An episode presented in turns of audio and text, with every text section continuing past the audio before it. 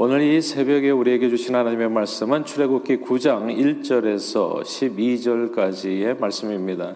우리 다 같이 한 목소리로 합독하시겠습니다. 시작.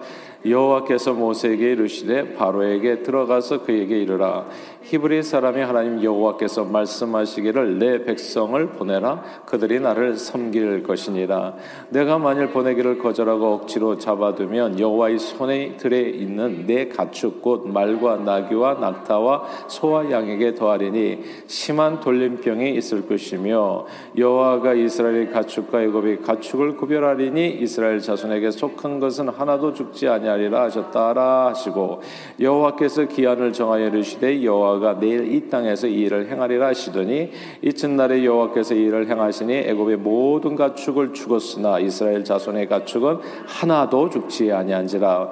바로가 사람을 보내어 본즉 이스라엘 가축은 하나도 죽지 아니하였더라. 그러나 바로의 마음이 완강하여 백성을 보내지 아니하니라. 여호와께서 모세와 아론에게 이르시되 너희 가 화덕에 제 두 움큼을 가지고 모세가 바로의 목전에서 하늘을 향하여 날리라. 그 죄가 애굽 온 땅에 티끌이 되어 애굽 온 땅의 사람과 짐승에게 붙어서 악성 종기가 생기리라. 그들이 화덕의 죄를 가지고 바로 앞에 서서 모세가 하늘을 향하여 날리니 사람과 짐승에게 붙어 악종, 악성 종기가 생기고 요술사들도 악성 종기로 말미암아 모세 앞에 서지 못하니 악성 종기가 요술사로부터 애굽 모든 사람에게 생겼습니다. 그러나 여 호와께서 바로의 마음을 완악하게 하셨으므로 그들의 말을 듣지 있으니 여호와께서 모세에게 말씀하신 것 같더라. 아멘. 어, 수년 전 허리케인 샌디가 나타났을 때 미국 주요 방송국들은 그 심각성을 여러 차례 경고했었습니다. 아, 보통의 허리케인들이 플로리다와 노스 캐롤라이나 정도를 지나면서 이제 힘이 약해져서 소멸하게 되잖아요. 근데 이 허리케인 샌디는 이제 그 육지를 통해서 오는 경로가 아니라 이제 바다를 통해서 그래서 이 대서양을 타고 쭉 북쪽으로 올라와서 뉴욕과 뉴저지를 강타하게 될 것이라는 이야기였습니다. 지금도 그때 뉴스 기상 캐스터가 한 말이 기억이 납니다. 그분은 이렇게 알기 쉽게 설명해 주시더라고요. 마치 야구의 투수가 공을 가지고 이제 와인드업을 크게 해가지고 온 힘을 모아가지고 포수의 밑에 강속구를 뿌려넣는 것처럼 그렇게 허리케인 샌디가 대서양 쪽으로 크게 와인드업해서 그 모든 힘을 뉴욕 맨하탄과 북부 뉴저지에 이 북부 뉴저지에 뿌리게 될 것이라고 했습니다. 그 피해가 어느 정도가 될런지 가늠할 수는 없지만 바닷물 만조 시기와 겹치게 돼서 들이치게 되면 여러 지역이 침수될 수도 있다고 경고했습니다.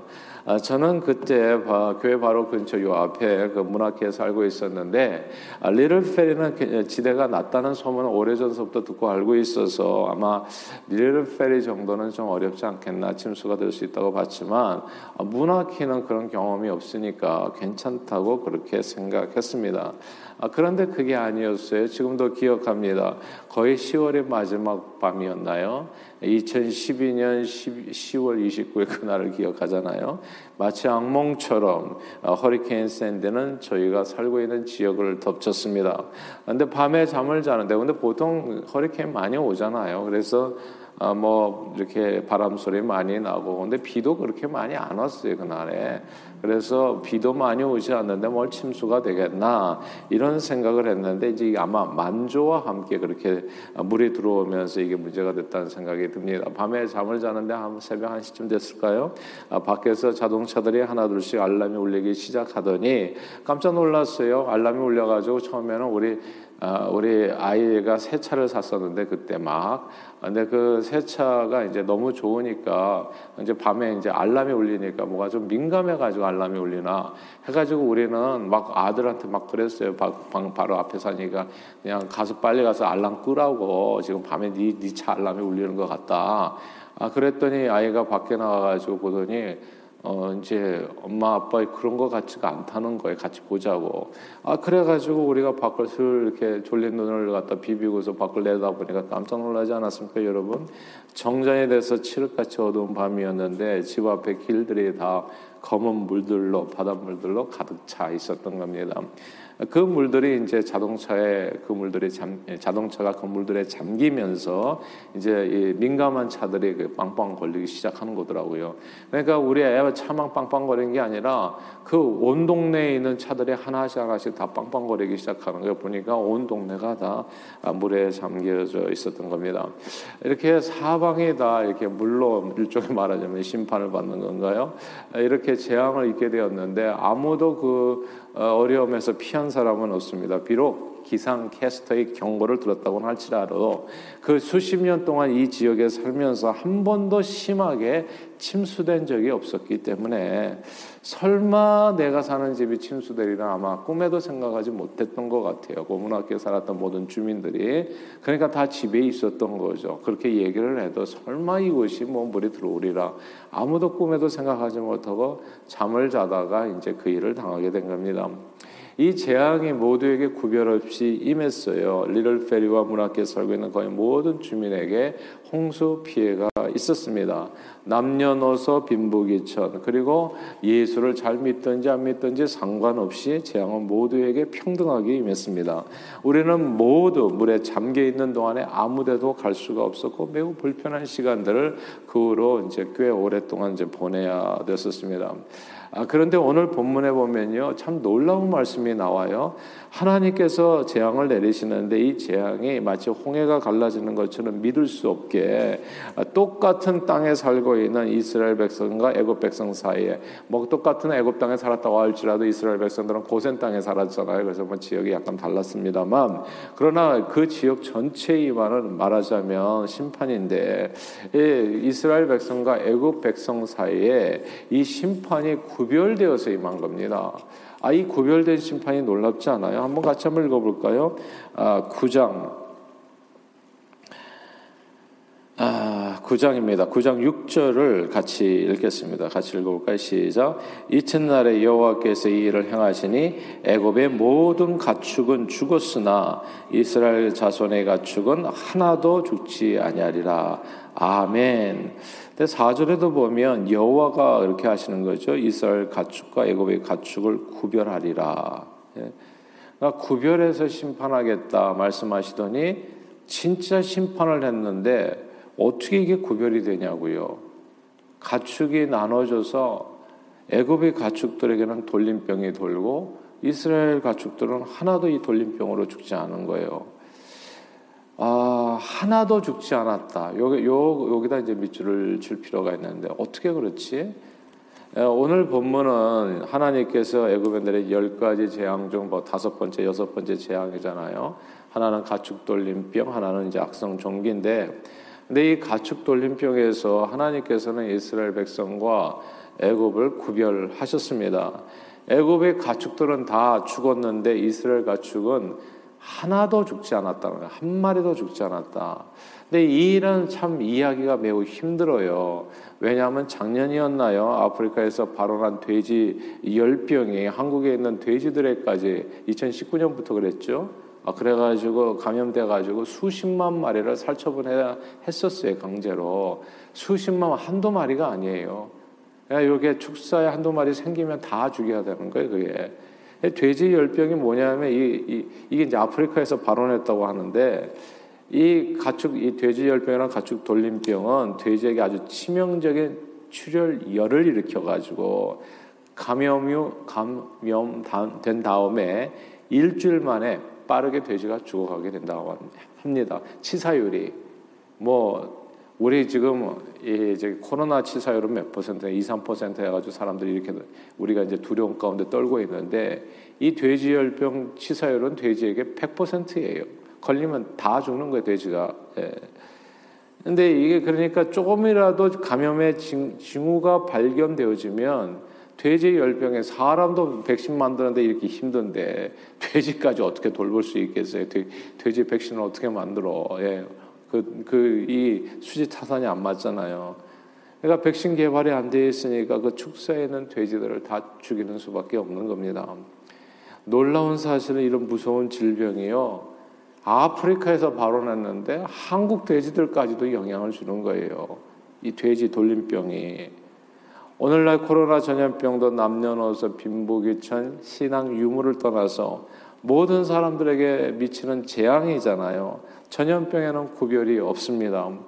그런데 오늘 본문은 놀랍게도 이 전염병에 구별이 있다고 말씀하시는 거예요. 이거 진짜 믿기 힘든 말씀이죠, 사실은. 예. 이 가축 전염병이 우리 조류 독감으로 진짜 뭐 과거 그 2010년부터 2018년까지인가요? 한국에서 살처분된 이 가축들만 해도 7천만 마리라고 하나요? 예. 그러니까 다 죽는 거예요, 다. 그래서 사람은 사람이 생명이 귀하다 보니까 우리가 어떻게든지 백신을 만들어 가지고 그냥 치사율 2, 3%만 돼도 우리는 난리가 나잖아요.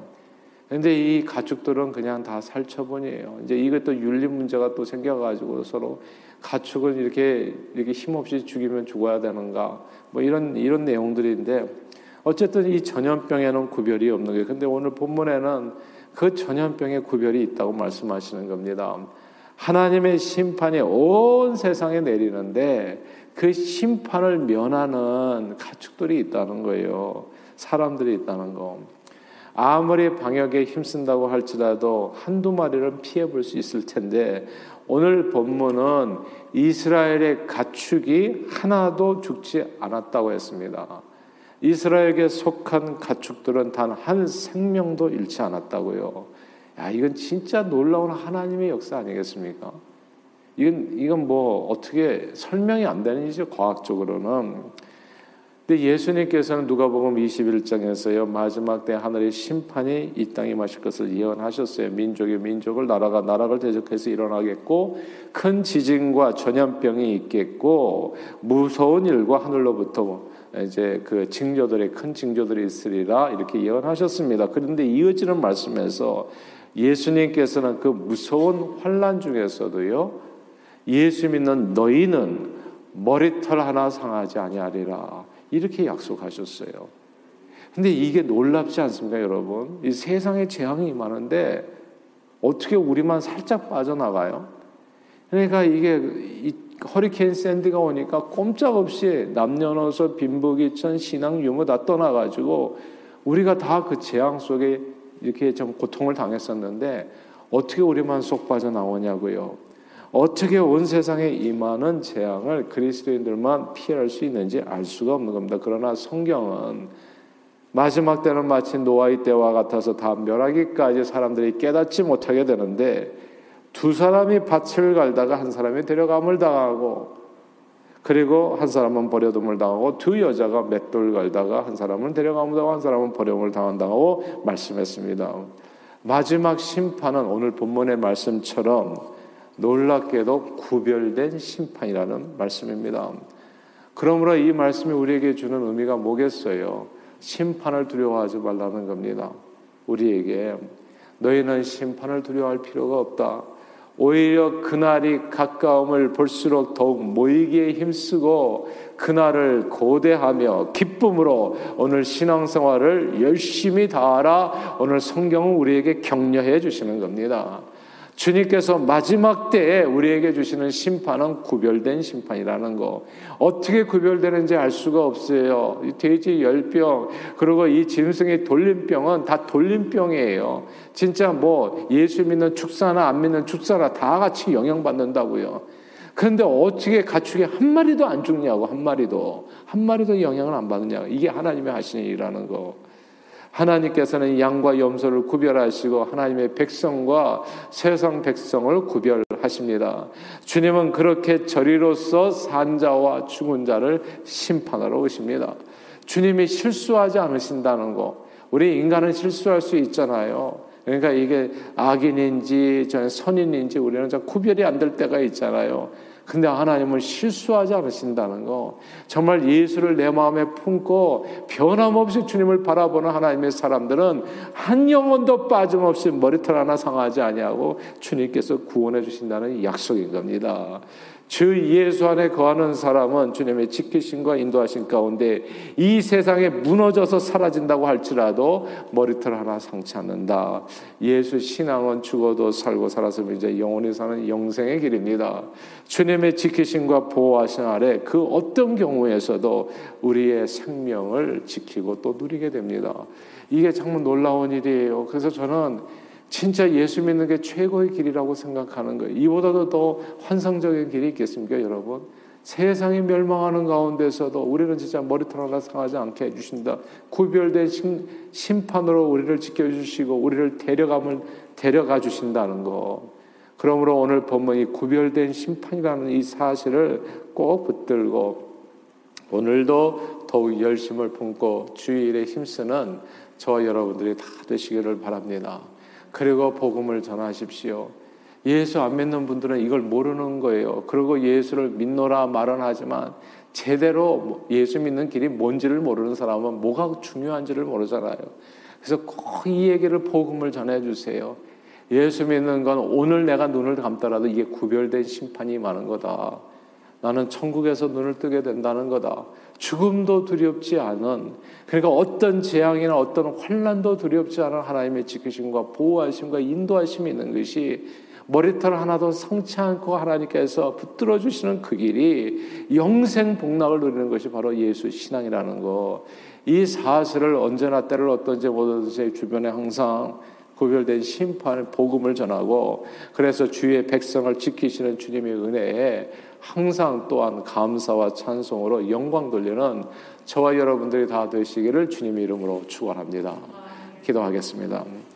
하나님 아버지 온 세상을 죄로 인해서 심판한 그 순간에도 우리를 기억해 주셔서 예수 믿는 우리 한 사람 한 사람을 기억해 주셔서 인자와 자비를 베풀어 주님께 속한 백성들을 머리털 하나 상치 않게 해주시고 구별된 심판으로 지키시고 보호하시고 구원해 주시는 그 은혜에 감사를 드립니다. 늘 주님의 선하심과 인자하심을 의지하여 아무것도 두려워 말고 언제나 주일에 더욱 힘쓰는 저희 모두가 되도록 축복해 주옵소서. 예수 그리스도 이름으로 간절히 기도하옵나이다. 아멘.